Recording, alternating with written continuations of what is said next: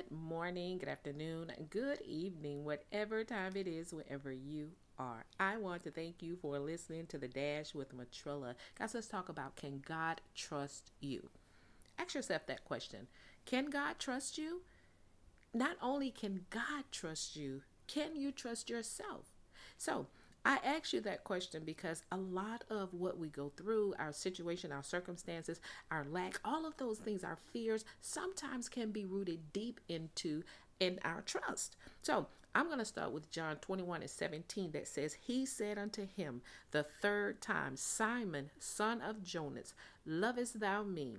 Peter was grieved because he said unto him the third time, Lovest thou me? And he said unto him, Lord, thou knowest all things, all things. Thou knowest that I love thee, Jesus.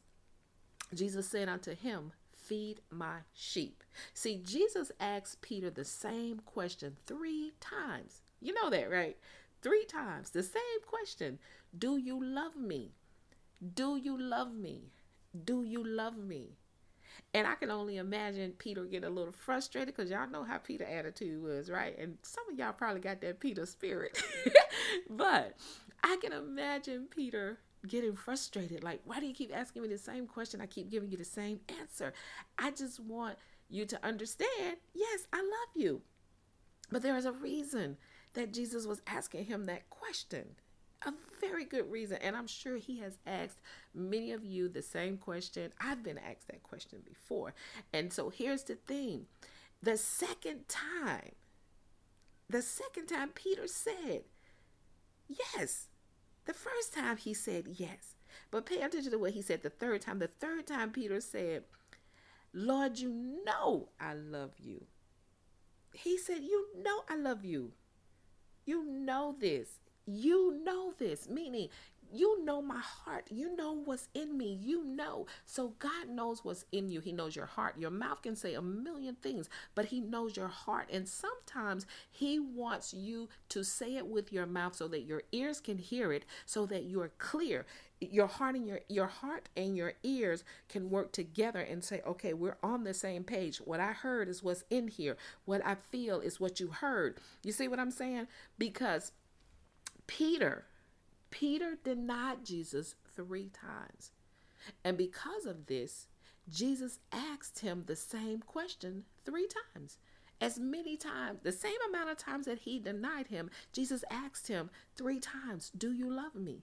Do you love me? Do you love me? And see, Jesus asked him the same questions three times before he openly trusted him with feeding his sheep.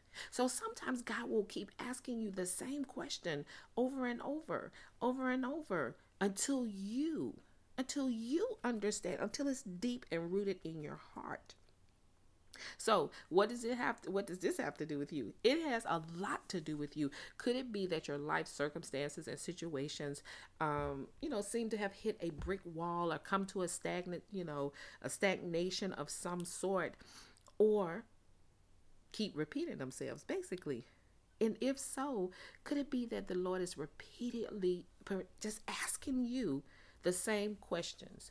Do you love me? Do you love me? Just examine your life for a minute. Just take a look at the things that you have going on in your life and then just see if it's a matter of do you love me? Hey, the underlining lesson in this is that the love for Christ is the only appreciable motive for serving Him. This is how you know He trusts you to stand up and stand out for the kingdom. Hey, that's my spiel for today. You guys know what I say never give up on your life, never give up on your dreams, and never give up on God.